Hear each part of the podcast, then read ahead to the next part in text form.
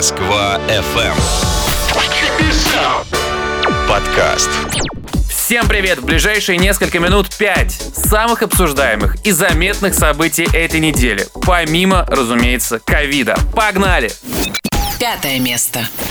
В Госдуме предложили прекратить блокировать Телеграм. Ну, зайки. Вот это поворот! Депутаты подготовили соответствующий законопроект. Они считают, что сейчас мессенджер фактически является официальным сервисом государственных органов, через который они распространяют информацию о ковиде. А безуспешные попытки запретить телегу наносят урон престижу власти. Мессенджер заблокировали в апреле 2018 года по требованию Роскомнадзора из-за непредоставления ФСБ ключей шифрования сообщений. С того момента Telegram безуспешно пытаются блокировать, но он все равно у всех работает. Ну а в самом мессенджере функционирует огромное количество каналов представителей власти. Здесь все. Никита, Стас, Гена, Турбо, Петюша, Метелка. Четвертое место.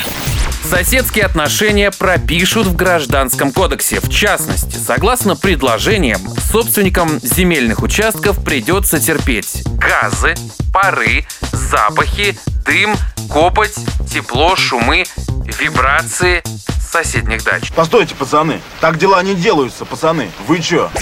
Если все это не превышает допустимые нормы. Кто будет принюхиваться, пока непонятно. А вот погружать чужие земли в вечную тьму запретят. Если дом или другая постройка мешает проникать свету, то его придется снести. Такие дела.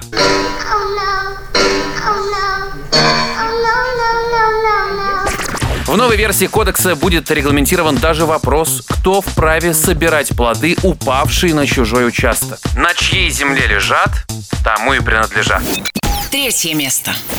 Министерство транспорта подготовило регламент езды на моноколесах, гироскутерах и электросамокатах. Ведомство предлагает ввести новый термин в правила – СИМ. Что это за слово? Нет, это не про известную игру. Это аббревиатура, которая расшифровывается как «средство индивидуальной мобильности». Те, кто ими пользуются, будут выделены в отдельную категорию участников дорожного движения. Сейчас они приравнены к пешеходам. Требования водителям СИМов будут зависеть от их возраста, возраста водителей. Так, тем, кто старше 14 лет, разрешат ездить по обочине, если нет велосипедных полос. Я слишком стар для всего этого дерьма. В пешеходных зонах скорость для всех ограничат 20 км в час. Второе место. В Москве ввели автоматическую проверку пропусков.